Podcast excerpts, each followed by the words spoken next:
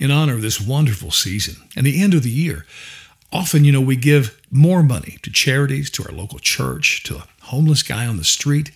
It makes us feel good. But this year, I want to ask you to stop all of that stuff. You need to make a gigantic, a generous, the biggest donation you can muster and give it to the federal government. Send all your money to the IRS by December 31st this year because you know what? They need the money more than you. It's a simple fact. So we're in the midst of this inflation spiral, and the, the only way the government can deal with it is to stop printing money, which the Fed is doing. So they're hurting. And, and the federal government cannot maintain this tsunami of spending that they do without your money. And here's why I'm bringing this up. There was a survey taken before the midterm elections. I can't get it out of my head, so I got to talk about it.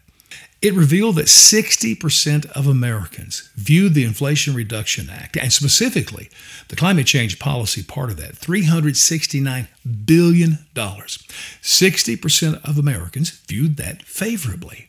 I guess that's why Democrats got elected in the midterm because that's where you're going to get more of that crap. On top of that, 60% said they wanted even more money spent on climate change policy. And what was most astonishing to me in the same survey, it revealed they didn't even know what was in the 369 billion that had been spent or is being spent. Truly incredible. Now, let me give you a suggestion on what your donation should be. At a minimum, $1,000 per person in your home. So if you're a family of four, get $4,000 at a minimum to the IRS by the end of the year. And it really should be more. And where did I come up with that number? Well, there's over 330 million people in America. And so with 369 billion to get that much, a little over $1,000 a person is what it's going to take. Now, here is the just the ridiculous thing I want you to understand about government spending. And the fact that you want more of it is just insane to me. I mean, come on, people, wake up. I'm not going to spend any more money or I'm not going to send any to the federal government. Let me make that real clear. Government spending is atrocious.